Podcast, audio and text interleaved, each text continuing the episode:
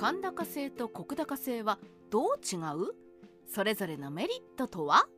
戦国時代の年貢を表す指数として代表的なものは甲高制と石高制です。一般に甲高制は土地の面積に税金を課したもの。石高制は土地の生産性に税金を課したものと説明され戦国時代が進むと有名な太閤検地などで甲高制から石高制へ移行していきました。今回はそんな甲高制と石高制について分かりやすく解説します。図解甲高制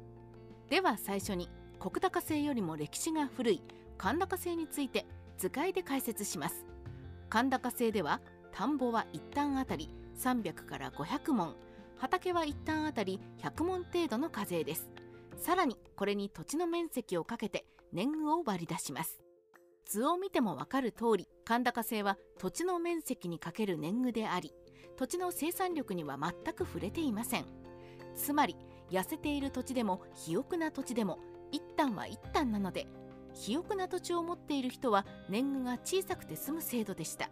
また甲高制は自己申告制であり土地の持ち主が自分で申告するのが原則です。そのため申告する人が実際よりも土地を少なく見積もるケースも多くあり平等に年貢を徴収しているとは言い難い制度でした。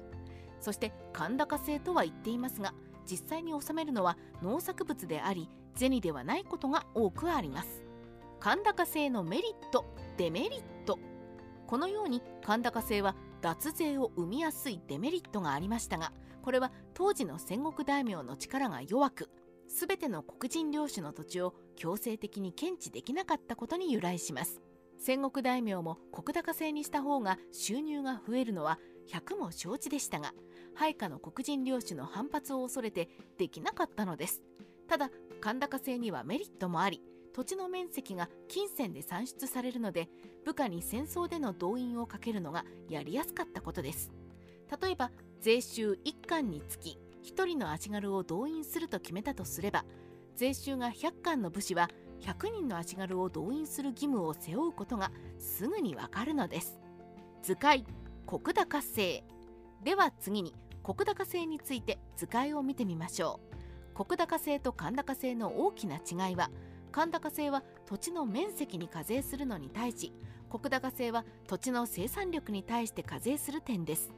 図のように石高制では農地を上田中田下田下下田の4ランクに分類し農作物の生産力に即した課税としました。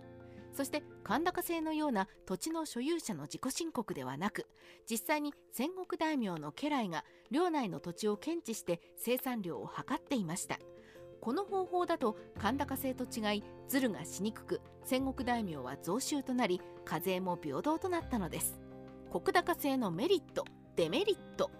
石高制のメリットは戦国大名が直接に検知して土地の生産力を把握するので脱税がやりづらく年貢の徴収が平等になるので大名にとっては増収になることが多かった点です。そしてデメリットはかなり実力がある戦国大名じゃないと検知して石高制に移行することが難しいということでした。戦国大名最大の検知は豊臣秀吉の対抗検知ですが逆に言うとそれまで多くの戦国大名は部下の黒人領主の反発を抑えて検知することができなかったということにもなります。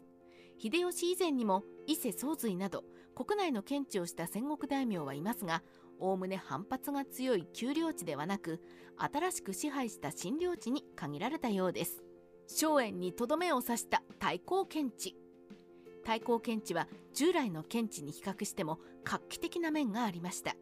従来の検地は土地の所有者に課税を課すものでしたが秀吉は土地の所有者ではなく土地の工作者を調べ上げ税金を課したのです。これにより地主として小作農に工作させ中間搾取していた地主は決定的に没落し平安時代以来続いた荘園は完全に消滅してしまいました。こうして工作者と土地の持ち主が確定し年貢は工作者から支配者に一括して支払われるようになり中性的多元支配は消えていくのです。戦国時代ライターカワウソの独り言。今回は知っているようで意外に説明できない甲高制と石高制について図解を用いて解説してみました。神高制は銭で税収を表せるので大名が部下に軍役を課すのに便利でしたが土地の面積にしか課税できないので生産力が高い土地も低い土地も一律で課税され不公平で金持ちに有利な方法でした。逆に石高制は土地の生産力に着目し土地を4ランクに分けて負担を公平にし脱税がしにくくなると同時に大名にとっても増収になる方法ですが既得権益を侵される黒人領主の反発が予想されるので大名権力が強大じゃないとできない方法だったのです。